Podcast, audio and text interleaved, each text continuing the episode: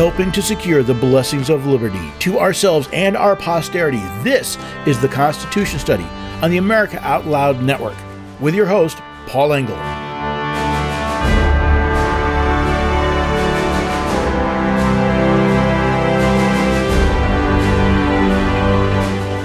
I suppose it's always been there, but it seems to me more and more obvious over the years of my life.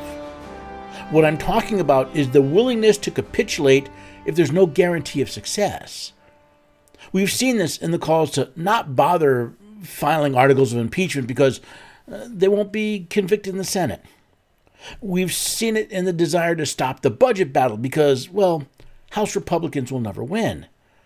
And we've seen it in the call for some to give up their race to become a party candidate because, well, they don't stand a chance. Now, all of these calls to give up because you supposedly cannot succeed, they remind me of the story of John Quincy Adams' career in the House of Representatives. I think we should remember the adage you cannot win if you will not try. Hello there, everyday Americans. Paul Engel here with the Constitution Study, where we read and study the Constitution Teach Rising Generation to be free. I got a great show for you today. I have not one but two interviews. I have two people we're going to talk to. I'll give you more details later in the program, but the second and third uh, uh, segment are all going to be interviews, and I think you'll find them very interesting and very helpful in this point in our in, in, in the world.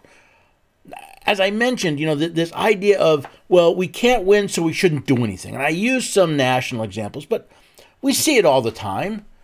You see, you can't fight City Hall or uh, uh, even the, the, the play Don Quixote uh, and the idea of tilting at windmills. And, you know, granted, Don Quixote was a little nuts. He thought the windmills were, um, were, were knights, but the very idea of charging against something where you cannot win seems to be lost. Uh, take, for example, I, I mentioned the, the house career of John Quincy Adams. John Quincy Adams had an extremely interesting life. At the age of eight, he was doing musket drills with the Massachusetts militia. He actually watched the Battle of Bunker Hill as it was happening. I think it was about 12 when he was sent with his father to be his father's secretary in, in France. His father became ambassador to France and, and he brought his son along, eventually learning the French language so well that at the age of 14, he was appointed as, I believe, the, the secretary, the, uh, the, as an envoy to Russia. He was an, he was assistant to the envoy to Russia because he could speak French and the envoy could not. I mean, that's pretty. And again, age 14. We have people today at 20 and 30 years old can't get out of their parents' basement. Here you have a, a child of half that age who is an accomplished diplomat. In fact, I believe it was uh, uh, George Washington who referred to Quincy Adam, John Quincy Adams as America's greatest patriot. The man served as our sixth president, and then after that, he went back and served again in the House of Representatives. Now, he spent 17 years in the House, and his primary goal, his, his focus was to abolish the slave trade. And for years, he worked about, he submitted legislation, resolutions, amendments, speeches. He wouldn't shut up about abolishing the slave trade. The problem was, well, the House of Representatives was majority pro slavery, so his attempts went nowhere. Did that stop him? No, he kept going on and on and on. At one point, the House passed a rule they nicknamed the John Quincy Adams gag order just to try and get him to shut up. It didn't work. For 17 years, he worked to abolish the slave trade in America. Near the end of his career, near the end of his life, he was asked, Mr. Adams, for all of these years you've been trying to abolish slave trade and you have failed each and every time. Why do you keep fighting when you keep failing? And I will never forget his words, his response. He says, Duty is ours, results are God's. He didn't fight against the slave trade because he knew he could win. He fought against the slave trade because he thought it was his duty to defend the rights of his fellow man. And when you talk about a man dedicated to duty, I, I'm pretty sure John Quincy Adams actually died on the floor of the House of Representatives. But you see, his story was not a failure. A lot of people would look at that and say, see, he didn't get the slave trade pushed through, he didn't get ab- abolished, so it was a failure. No, no, no, no. See, near the end of his career, Mr. Adams took on a protege, a, a young, mem- recently elected member of the House that he would he would assist in his grooming. He would assist him in his as he learned the ways of the House of Representatives. This this young man was with John Quincy Adams near the end of his career, and he watched his fight. By the way, who was this this protege of John Quincy Adams? Abraham Lincoln. Think about that. John Quincy Adams might not have seen the abolition of the slave trade, but his protege helped bring about the abolition of slavery. Now, like him or hate him, give him credit. He took from his mentor a, an understanding of perseverance that helped him not only through the Civil War, but to see the, uh, the abolishing of slavery in this country. Uh, what would have happened if, if John Quincy, after the first few years of, of defeat after defeat after defeat, said, you know what? I'm not going to win. I give up. What would have happened if the House didn't have to come up with a rule to try and shut him up? What would have happened if he had taken on a protege without the fervent desire to do what he knew his duty was, and that was to abolish the slave trade. See, there are words we don't hear as much anymore, and I don't think we give as much weight anymore duty and honor. Now, we have a general understanding of these words, right? Duty are the, the services, the conduct, the tasks that you are supposed to do, the obligatory aspects of your life. And honor generally involves uh, your good name or, or your, your recognition. I want to use them a little differently. Uh, I'm not changing the meaning, but consider this. Let's say that, that duty is the responsibility you owe others. The, the, the, the, the, the demands on your life that come from others. You have a, a duty to serve on a jury. I would say you have a duty to vote in elections. We have a duty, we have a responsibility that others place on us. Compared with honor, which is the duty that we owe to ourselves.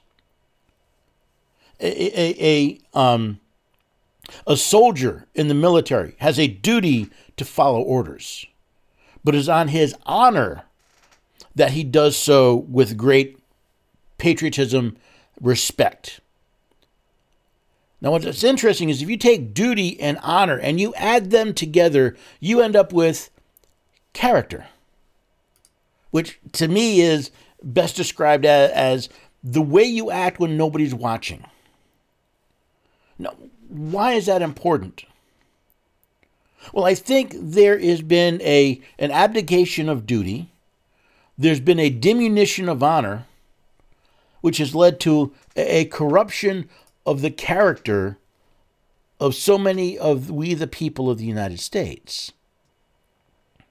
Now, my my two guests are going to talk along those. First, I'm going to have Stephen LaTulippe. He is a doctor and a, fe- a fellow America Out Louder. And he's been writing about what's been going on in the conflict between Texas and the United States. And since we've both been talking and writing about this, I thought it'd be nice to sit down and have a chat with him uh, and for you all to listen in. So we'll talk a bit about that. After which, I, am going to have um, Brad Miller. Uh, he is, I guess, he's kind of the spokesman for a petition being led by uh, the the Military Accountability um, group. I don't know what, the, we'll, we'll find out more details. But both of these involve this concept of duty and honor. And that's kind of where uh, uh, I, I, that's where we're going today. Before I get to, I, I got before we get into the interviews, consider this. I, I saw an article that the, the city of Seattle settled with the 2020 BLM rioters for over $10 million for what are called excessive force claims. Now, listen, if the police in the uh, in the riots of 2020 used excessive force, then yes, it is right and proper for uh, there to be compensation to those who were aggrieved. Uh, what about compensation? What about being held accountable for the damages done to Seattle during those riots? See, that's the problem. See, that's where uh, um, I see duty and honor breaking down. You see, yes, you have a, a, a, a, we have a right to petition for redress grievance, to, to peaceably assemble, to express our ideas, but on our honor, we should respect the rights of others because we have a duty to respect the rights of others. And if we do not recognize the duty we have to respect the rights of others, then how can we have honor in anything that we do? See, the BLM demonstrations were fine. When they escalated into riots, that's where duty and honor, that's where character broke down. Because you had men and women that no longer were being restrained by outside forces, and their character took over, and it was not very pretty. See, I see character is how you act when, when no one is there to see you. No one's there to to stop you. Now, there's another uh, item that, that made me think of, of character, of duty and honor. Uh, Peter Navarro, who was a former Trump advisor, has been sentenced to uh, four months in prison for denying a uh, for for um, uh, contempt of Congress for denying a subpoena. Now, I have a lot to say about that because I see nowhere in the Constitution that Congress is given the power to command someone appear. Since it isn't delegated to them in in in uh, uh, in the Constitution, they don't have that power. Now, I could understand if they were um, holding legitimate uh, uh inquiries for the de- purpose of developing legislation.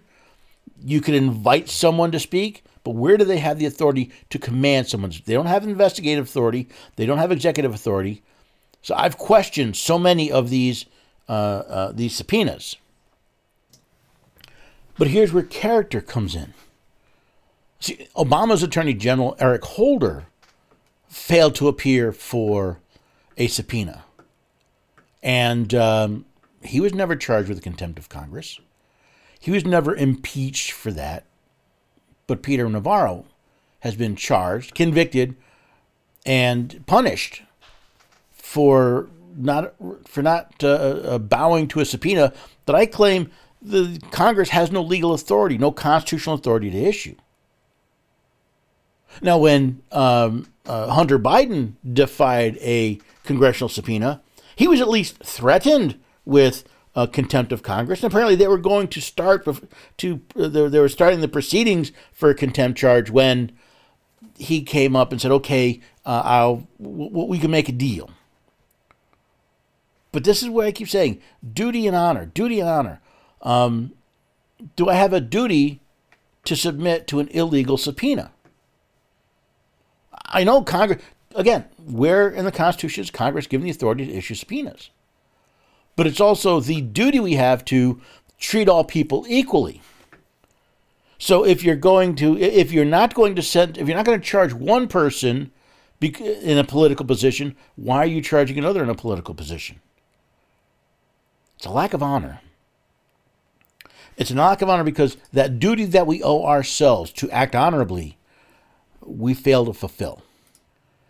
And in the words of James Madison in Federalist 51, if men were angels, we would need no government. If government were populated with angels, we'd need no controls on them. And maybe, just maybe, if we spend a little more time teaching ourselves and our children about character, about honor and duty, then we wouldn't need government to come in and push so much. Maybe we could do it for ourselves. Now, I have a break I need to get to. Before I go, though, I want to remind you you know, um, if you're worried about spikes, uh, the spike protein, right? If you're worried about shedding or, or long COVID, well, the Wellness Company has a product that can help.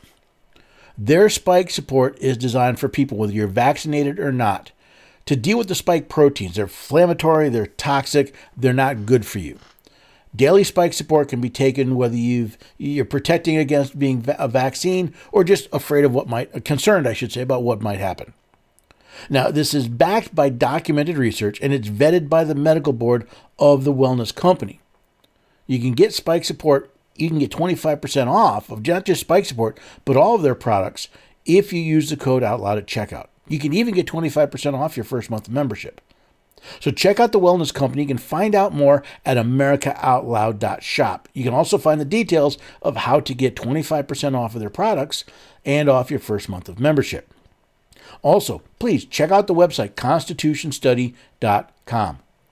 That's the home of all things Constitution Study. You can sign up for a mailing list. You can ask a question. I'm looking for more questions uh, for the for the radio program, so you can ask a question if you want it answered on the radio. There's a little checkbox that says "Please answer on the radio." Uh, you can pick up some of my books, some of my uh, some some of my other products. I've got some T-shirts that are on clearance that are 50% off. You can also find all the other work that we're doing here at the Constitution Study.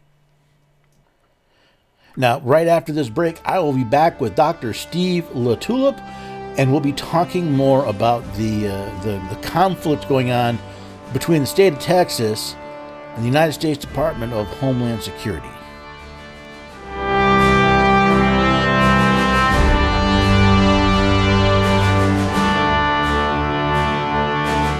The pandemic may be over for some but millions of Americans are needlessly suffering from the long haul effects of toxic spike protein from COVID 19 and the vaccines. You've heard Dr. Peter McCullough and his team at the Wellness Company discuss the harmful effects of spike protein in your body, and now they found the solution the miracle enzyme nattokinase. Their spike support formula contains nattokinase the most compelling and scientifically supported approach to safely clear spike protein out of the body. What's more, spike support is optimized with other all natural, non GMO ingredients, like dandelion root, to help prevent spike protein from binding to your cells. Everyone should take daily spike support so you can feel your best. America Out Loud listeners can go to OutLoudCare.com today and use code OUTLOUD for 25% off your first order. Nurses Out Loud Talk Radio want to introduce you to ASEA Redox cell signaling molecules. It is more than just a wonderful natural product. Redox molecules are native to the human body. Redox molecules enable your body to turn on its inner doctor so your body can heal itself the way it did naturally when you were young. Check out AmericaOutloud.shop Look for ASEA Cell Signaling Molecules Liquid Supplement and check out Nurse Michelle's recent favorite ASEA product, Renew 28 Revitalizing Redox Gel, because this gel helped get me through some significant muscular pain during my healing process following a recent canoeing accident when I broke my hip. Give it a try for your aches and pains and let Nurses Out Loud hear how your health has improved. Clean, pure, with premium ingredients. Global Healing's pure plant protein offers 20 grams of protein per scoop, and it's the perfect way to maintain and build lean muscle while indulging yourself. It combines enzymes and probiotics to maximize nutrient absorption, improving digestion and your gut health. Available in vanilla and chocolate flavors, elevate your protein consumption while supporting your overall wellness with pure plant protein. Go to AmericaOutloud.shop and get 15% off using the code OUTLOUD. Global Healing, giving you the power to take control of your health naturally.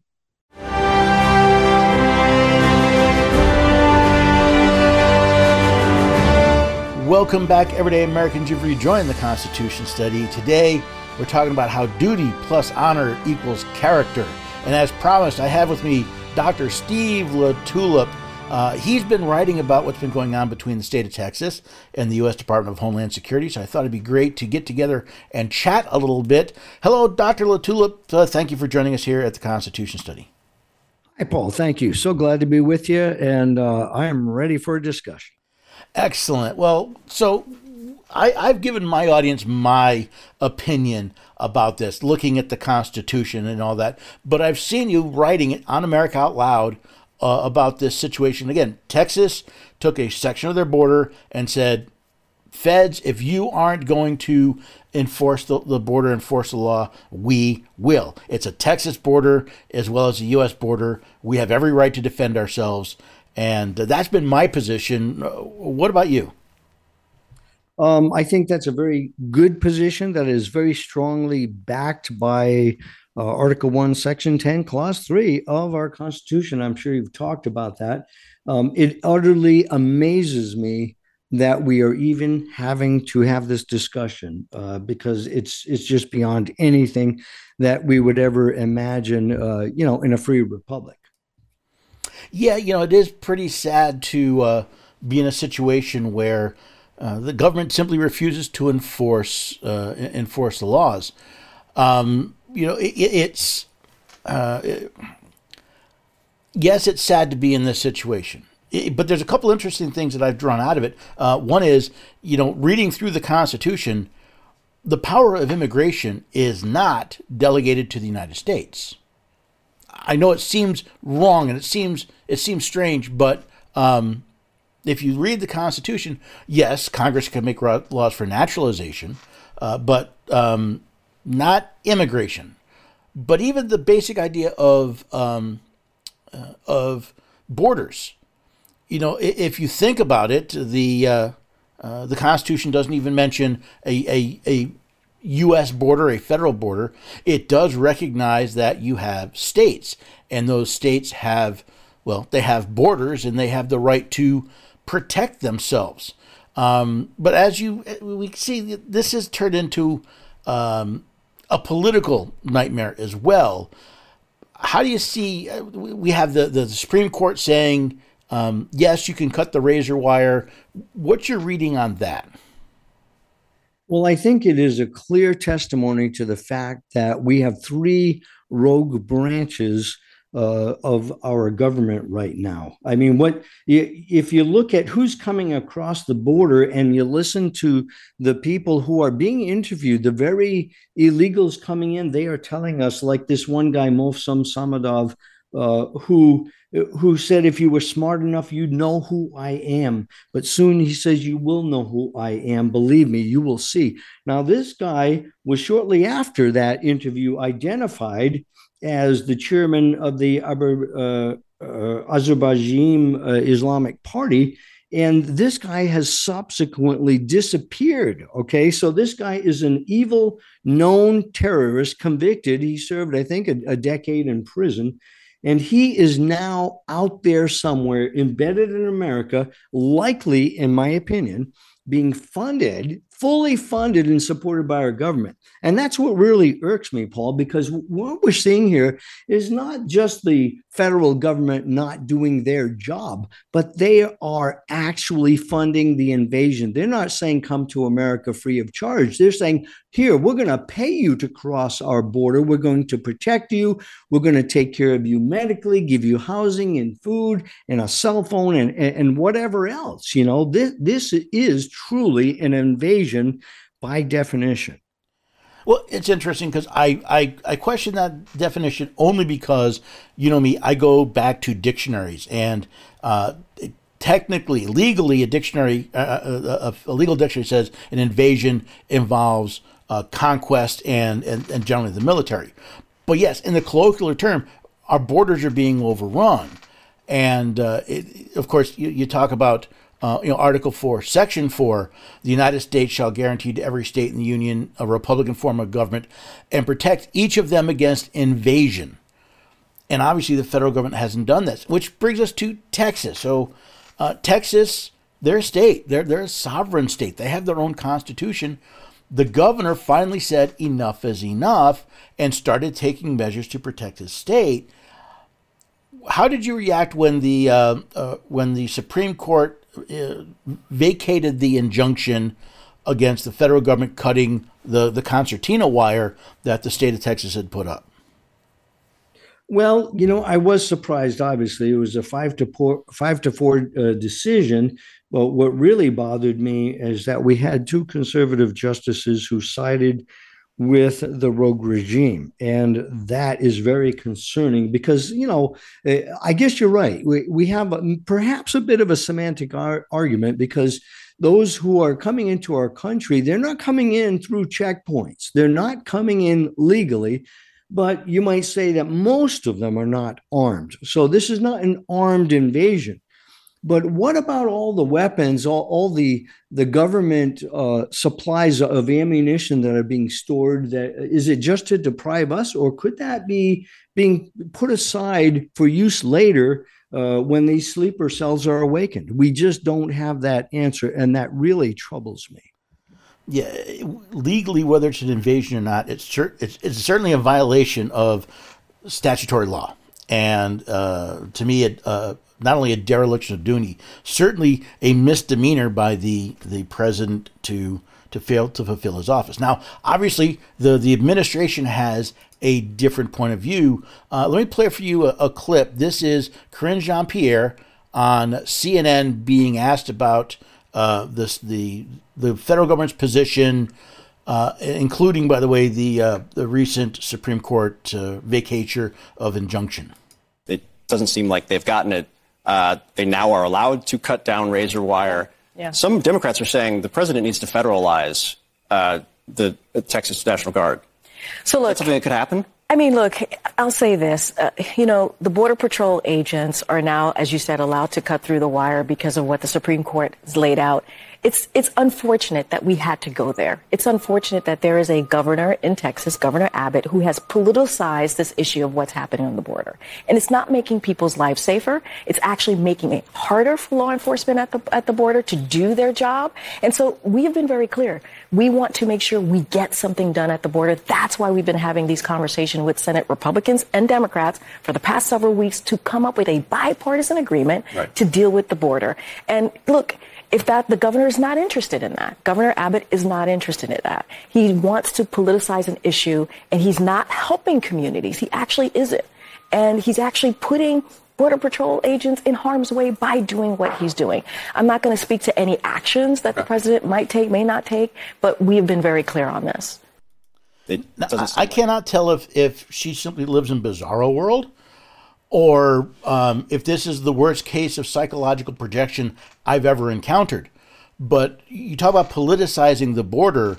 We've had three years of the Biden administration saying, hey, we're just not going to enforce the law. You talk about harming people. We've had three years of the Biden administration saying, oh, yeah, you, you private landowners, don't worry about all the damage done. Don't worry about the destruction you, cities that are just being swamped with illegal aliens that because you said you'd be a sanctuary, they're being you know financially destroyed. And, and uh, does she see the world around her, or is she seeing everything you know backwards and upside down? Well, I think Paul, she's seeing things through her lens, and through that lens, uh, I got to give her credit. Jean-Pierre uh, is perhaps speaking the truth. And by that, I, am saying just by her words, she says the Border Patrol agents have uh, not been allowed to do their job, right? And so um, they are now allowed to do their job. And she said, you know, it's sad we had to go there to the Supreme Court to get this. Actually, she says to get something done at the border. And we know what that something is done. They are trying to process the Ill- illegals as fast as they can as they come across the border. That's the job that they are trying to get done. That is the job that has been hindered by the National Guard putting up the razor wire. And so, in that sense, she's speaking the truth of what they are really trying to do. The problem is, we're not listening because we're thinking in terms of protecting the border.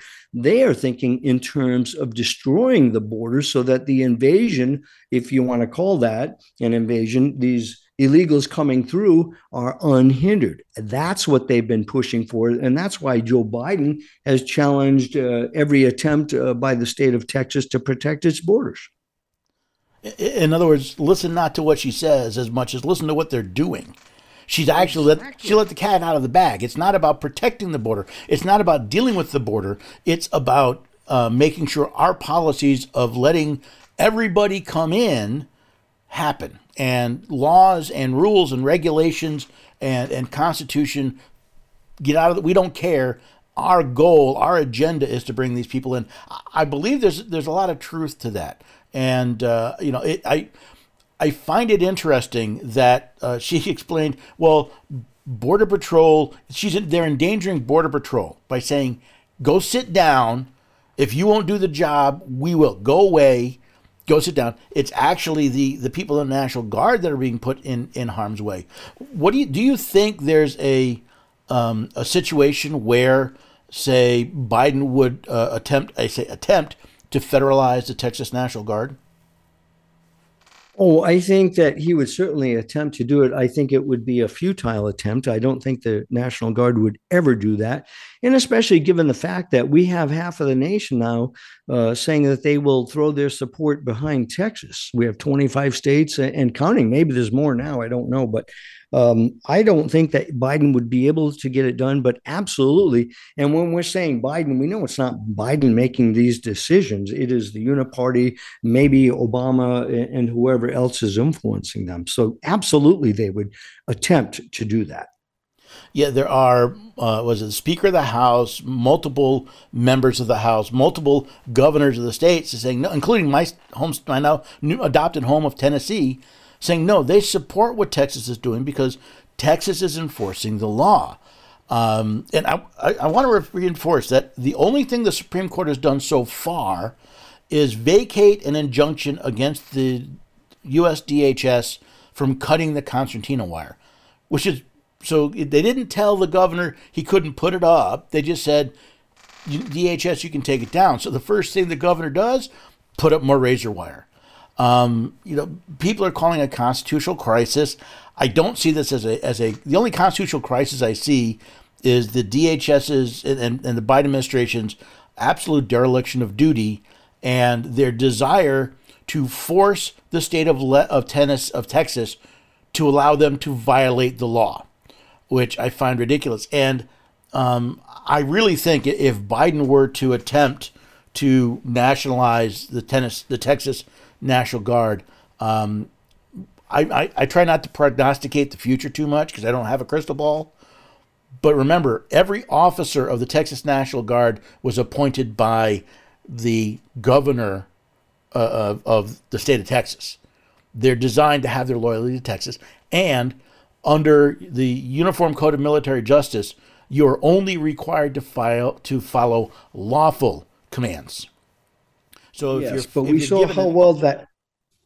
Yeah, we just saw how well that played out through the COVID uh, uh, reaction too with the military. Though I mean, it was an unlawful order to command them to be vaccinated, and how many of them were tossed out of the military because of that. So we're in a crisis here. I think this is a standoff. It, people would still call it a, a Cold War standoff at this point in time but it could heat up very quickly. And, and that's the big question that is on everybody's mind. Will it come to a point where we will um, raise uh, our arms against the other? You, you know, will we physically try to stop them from cutting razor wire? Uh, as Texans and or other National Guard members, that's what everybody is wondering. This is the hot potato uh, that we are going to see play out in the next few weeks, perhaps and was the attempt by the administration to falsely accuse Texas of preventing Border Patrol from saving those three victims from drowning. Is that just simply you know an attempt to light that fire that uh, that we're currently uh, the bonfire that we're building there at the border? Well, it, it's a moot point because we have checkpoints. If they would come in legally, it would not be an issue. So that that's a smokescreen for the leftists uh, who are perpetuating the invasion that are, that are funding the invasion. Well, no, I'm talking because when the, the the mother and two children who drowned, the the the administration, in fact, uh, Karine Jean Pierre told the American people that the Texas National Guard prevented Border Patrol from rescuing them, which is a bald faced lie.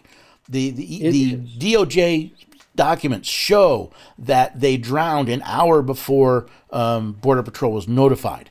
So, it, like I said, was this an attempt to stoke the fires to initiate uh, maybe a, a, a, war that's not as cold as we may think it is? Oh, I, I, personally, Paul, I would not ever call this a Cold War. Unfortunately, many innocent people are being killed by our government, including many, many Americans. And that goes just beyond the border crisis, but it goes, it, it involves the crisis of our federal government, uh, which is, in my opinion, an imposter government. Uh, I, I, fully believe that Joe Biden uh, is not in control. Neither was he uh, legally, rightfully elected as president of the United States. So there is the bigger picture, the big crisis. You know, Steve, you talk about the, the military and COVID. My next guest is Brad Miller, and uh, he is kind of leading a, a charge to hold accountable uh, the leaders of the military regarding the uh, uh, their reaction to COVID.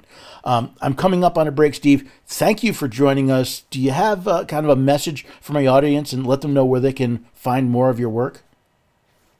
Oh, I would encourage you to, uh, of course, go to our AmericaOutloud.news uh, website. We got great speakers. Uh, we've got some great writers. Um, and uh, you can find me there on Unity Without Compromise. I'll be on podcast uh, from here on out, and I've got plenty of articles I'll be sending that way. Uh, thanks, Steve. I, I also recommend people go to AmericaOutloud.news every day. Great source of information and great information to share to let other people know. You know, they, they talk about, they, they say knowledge is power, but in my mind, no, knowledge in action is power. That means gathering the knowledge and then using it for something, sharing it with others. And I believe that is how we're going to secure the blessings of liberty, not by being keyboard warriors only, but by taking this information and using it. Thank you, Steve. It's a pleasure having you again. I look forward to the next time we get to chat. Thank you, Paul.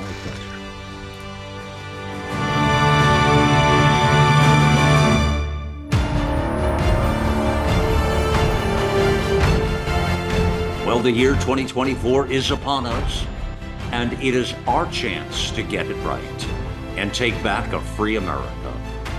AmericaOutloud.news is your source for uncensored and factual news that facilitates truth and unity among all Americans to restore that American dream we have always cherished.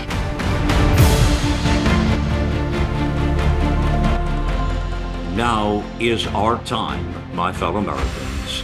America Out Loud Talk Radio. Liberty and justice for all.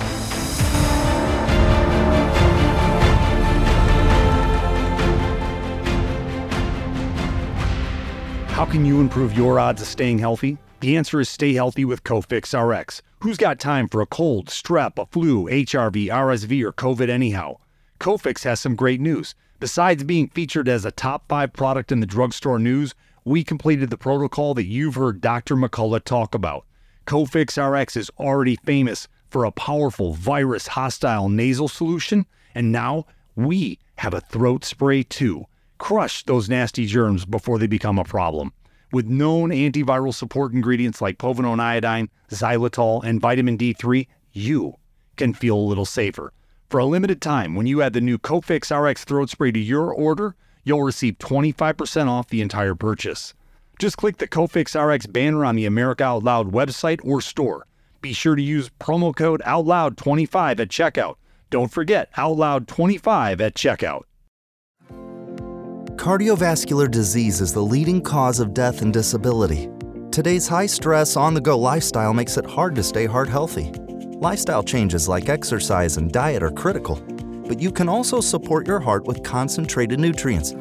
Healthy Cell created Heart and Vascular Health to support three aspects of heart health cholesterol, blood pressure, and triglycerides with CoQ10, vitamin K2, resveratrol, and soluble fiber. And Healthy Cell's not a pill, it's a patent pending gel you swallow with ultra absorption of science backed ingredients you would need to take 13 pills to get the same amount of nutrients in each gel pack. And these great tasting gels come in a small packet. Tear off the top, shoot it down, or mix it in water. Get heart healthy. Go to healthycell.com and use code OUTLOUD for 25% off your first order. Healthycell.com, code OUTLOUD for 25% off.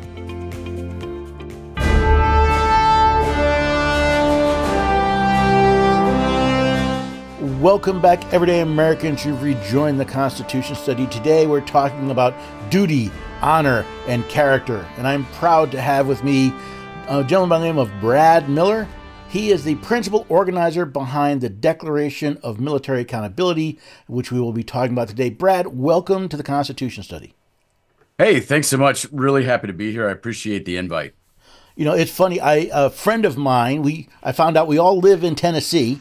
Uh, he mm-hmm. sent me a link to the Declaration, and um, I found it very poignant. So take just a couple of minutes, tell my audience about you and your history, your background, and then let's talk about this declaration. Yeah, so you know, my name is Brad Miller. I uh, spent four years at West Point, went into the Army. That was in 2003 that I entered the Army, and um, my career ended at the end of 2021. Actually, I'm sorry, the end of 2022. So with 19 years of service, when I resigned from the military over the unlawful uh, COVID shot mandate. So I had been a battalion commander in the Army. I was relieved of command. A couple of months later, once I realized that uh, this mandate was clearly and unequivocally unlawful, and the military was not going to walk it back, that's when I decided that uh, that I could no longer, in good faith, continue service because of the oath that I had taken to the Constitution, which I have always taken very seriously. And I felt like I was in this weird situation where uh, I could not reconcile continued service in the military with the oath that I had taken. So, long story short, I left the military in the fall of uh, 2022. And, you know, that's been not quite a year and a half, but since then, I've tried to be very outspoken uh, about government overreach and about the destruction that has occurred within the military, much of it perpetrated by the military's own leadership. And, um, most recently, a group of very good friends of mine, including one one friend Rob Green, who is a currently serving Navy officer, we produced a document. Rob Green's the the primary author behind it, but we produced a document that is really an open letter to the American people, in which 231 of us, service members and vets, we pledge to the American people by signing the document that we are going to do everything lawfully within our power to clean up one of our most precious institutions, which is the military, because in essence, we're going to have to save it from its own leadership. You know, routinely, people when they, when they talk about the, the, the top institutions that we, we recognize and honor and venerate, our military is, is, is right is it's always near the top, if not at the top. And yeah, I, I give you credit. You walked away 19 years. You know, if you just held out a few more months, you'd have been eligible for a pension, wouldn't you? Yeah, I would have. Yes. But you put your oath, your your solemn promise to the Constitution above that. I, I give you credit for it. Um, you know, so th- again, this is dealing with primarily the the military's reaction to COVID and the forced, illegal, forced injections of of uh, immuni- uh, of this jab. It's not really a vaccine, right? You know, interesting. As part of the military, you were required to take a lot of vaccines in your career. I'm assuming, correct? Yeah, I mean, I did. I took uh, I took shots before I would have gone to. Well, I mean, I would have taken shots when I first showed up at West Point. I would have taken shots when I went to Afghanistan on multiple occasions. I would have taken different shots when I uh, I spent a year in Honduras. I spent three years in Korea. So I mean, I was constantly taking you know a, a different batch of shots to go here and a different batch of shots to go there. Um, and I, I look back on that and I have a lot of problems kind of with with that in general. However, I certainly believed that this specific shot was um, in a category all by itself, and uh, and now I'm completely convinced and have been for uh, at least two years that the uh, that the mandate was was clearly unlawful. So you're not you're definitely not an anti-vaxxer since you've been vaccinated multiple times in the past. Um, uh, uh, mm, I'm pretty skeptical of vaccines in general, but like I say, um, but I but I put my my thoughts about the COVID shot in a category of uh, of you know dubious science and legality all by itself. Right, and it let the legality. I've talked about this on my program uh, basically since the beginning. It, it, was it was one of the things we started here with the Constitution study when we first started. COVID was was going on. Um, specifically, the illegality, uh, as I understand it, under the Uniform Code of Military Justice, uh, a member of the military cannot be compelled to take a treatment that has not been licensed by the FDA, correct? Yeah, so this goes back to um, you know, some people might be aware of this timeline. So the mandate went into effect on August 24th, 2021, with a memo signed by the Secretary of Defense, Lloyd Austin. One day prior to that, August 23rd, 2021, the FDA supposedly approved a product that has come to be known as the Comirnaty product. And this is where it gets extremely legally shady because you basically have a licensed product, Comirnaty, that didn't exist and then you have other products that are not licensed and therefore they only exist under emergency use authorization, but at least they exist. And you're trying to pretend that these products are the same and can be used interchangeably while being legally distinct. So what we see is a lot of medical and legal obfuscation. Uh, and in my mind, not a lawyer, but in my mind, certainly sounds like fraud when you are misrepresenting an unlicensed product as if it were either licensed or interchangeable with a product that is licensed when uh, according to the law it cannot be yeah and that definitely is fraud. And even there's even as that more evidence come out has come out that uh, the EUA was not legally authorized because there were treatments. There were actually inexpensive effective treatments which means there was no basis for the EUA there's a whole lot of that. Um, right. and, and, again I'm a civilian. I, I have not served uh, you have you've put your your life on the line and said, you know, I, am going to I'm going to protect this country. I'm going to protect the Constitution, and I think that's an important distinction when we think about the commander in chief. But you take an oath to support the Constitution to defend right. it from all enemies, foreign and domestic. Yeah, and, and that's an important distinction to make because, you know, imagine the danger that could present itself if we had senior officers within our military that were taking an oath to a man as opposed to to the Constitution, you know, because all of our elected officials also take oaths to the Constitution. So, in theory, if you work in a functional republic, because so here's kind of the dirty little secret. This is the situation that I found myself in. You know, everyone wants to say that when you when you serve in the military, you're serving your country, and that sounds nice. But what's more accurate is when you serve in the military, you serve the government because you have a chain of command. Now, in a functional republic where everyone is abiding by the oath that they have taken, then by serving in the military, you would be serving your country and everything would work out the way that it should. However, what happens when you have all of your senior officers, which are in open and willful violation of their oaths to the Constitution? Well, now you're going to find yourself in a situation that I found myself in.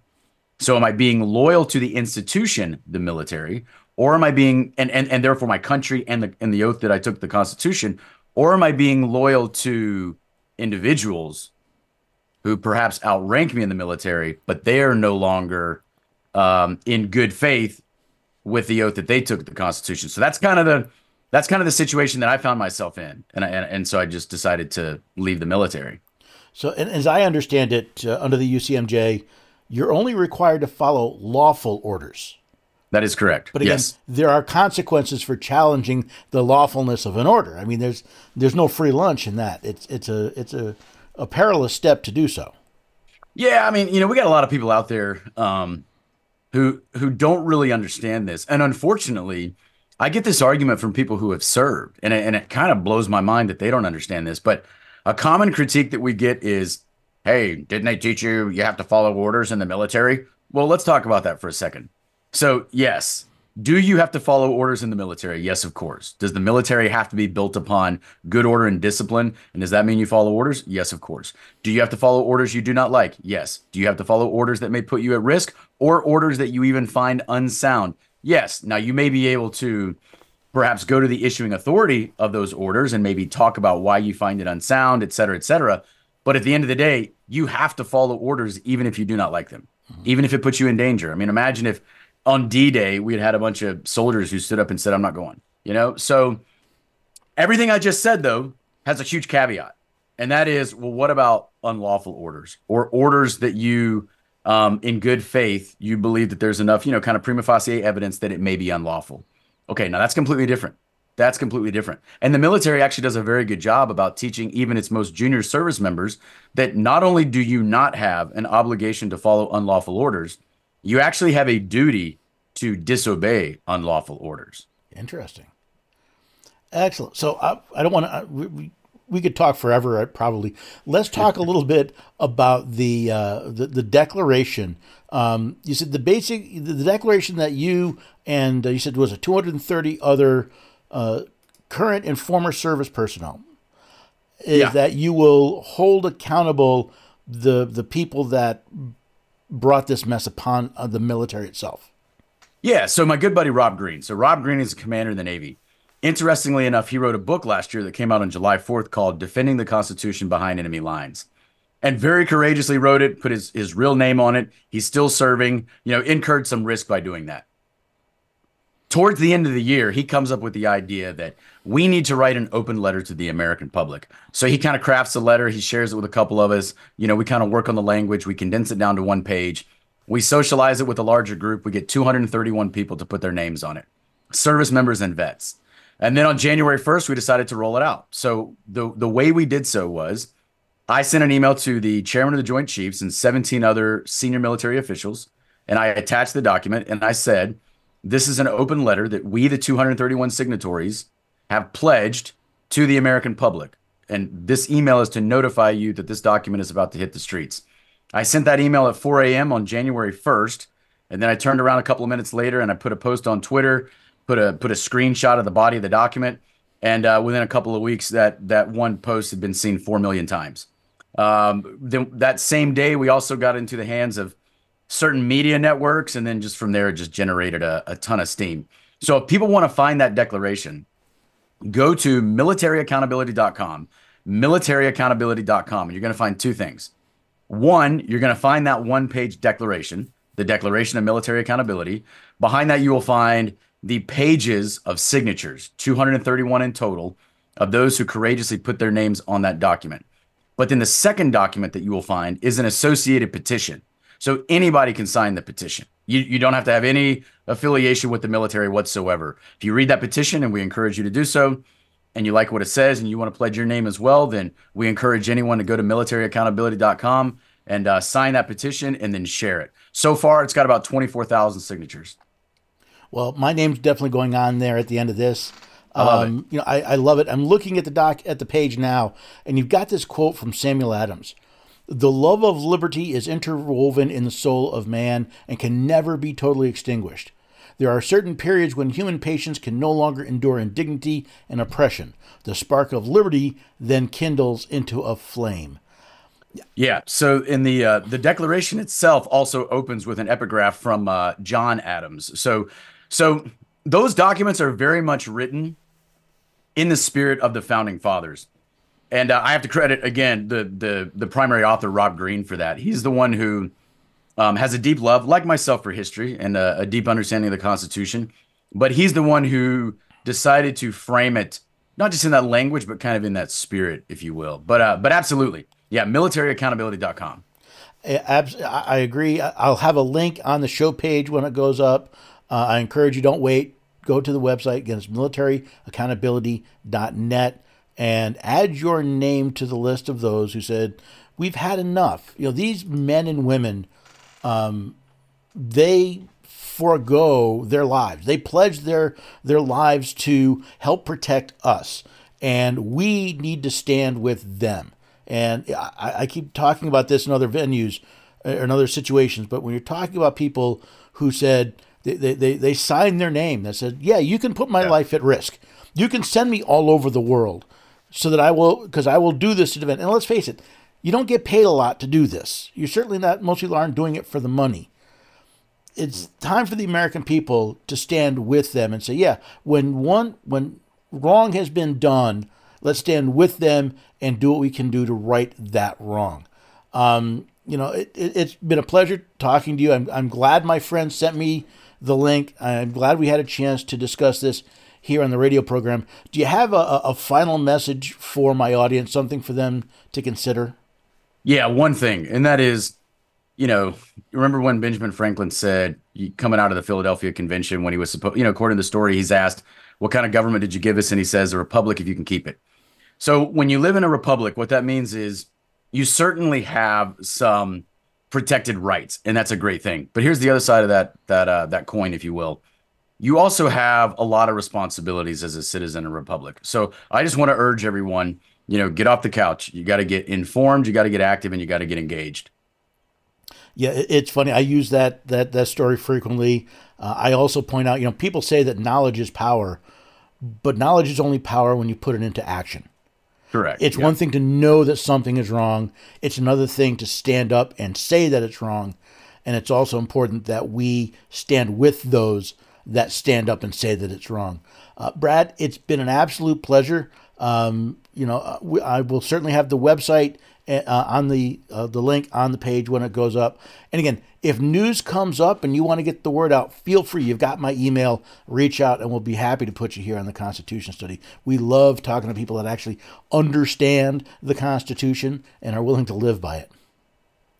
Thank you. So that was Brad Miller. That was a great uh, uh, discussion. First time I actually sat down and talked with him. I, I, I'm hoping to have him back. I think it was really great. I hope you truly enjoyed uh, Mr. Miller, Dr. LaTulippe, and, and the other work that we're doing here. You know, it, it's about here's someone putting his his his oath into action, saying, you know, my what you're asking me to do is not aligning with my oath to defend the Constitution, and if it means I have to give up a, a pension to do so, I will. Um, I I foresee some really interesting conversations because he has both the military background and, and the constitutional background. He keeps referring to us as a republic, not democracy. He talks about the oath to the Constitution, not to the the president. So it's uh, uh, like I said, I hope I had to have him back. I hope you enjoyed today's episode. Um, you know, it, it's it's I don't usually have two guests on, but I find it interesting how the topics merged. How, in, in talking with Dr. LaTulippe, we ended up into the COVID question, which brought along the uh, the question, the uh, Brad Miller's uh, conversation and what the what was done to the military and his response to it. I hope you enjoyed it so much. You'll come back and join us for future episodes. We're on the Constitution study is on every weekday at 4 p.m. Eastern Time on America Out Loud Talk Radio. We're heard on the iHeartRadio network. You can also listen on podcast. These episodes go to podcast pretty much a couple of days after they're heard on the radio, and you can listen with your favorite podcast app. But do me a favor subscribe to the show. Uh, leave the episode's ratings and reviews. It helps other people find the Constitution study as well. And oh, by the way, if you have a person or a topic or a, a, a, group that you think would be an interesting discussion, contact me through my website, constitutionstudy.com, and just ask a question. I'd be more than happy to take a look. Now, you can find all the links for the radio program and the podcast at the homepage at americaoutloud.news. But as I've been saying, knowledge is not power until it's put into action. The knowledge of what is going on is useful. It doesn't become powerful until you put it into action by sharing those links, sharing that information, and by doing so, share the blessings of liberty.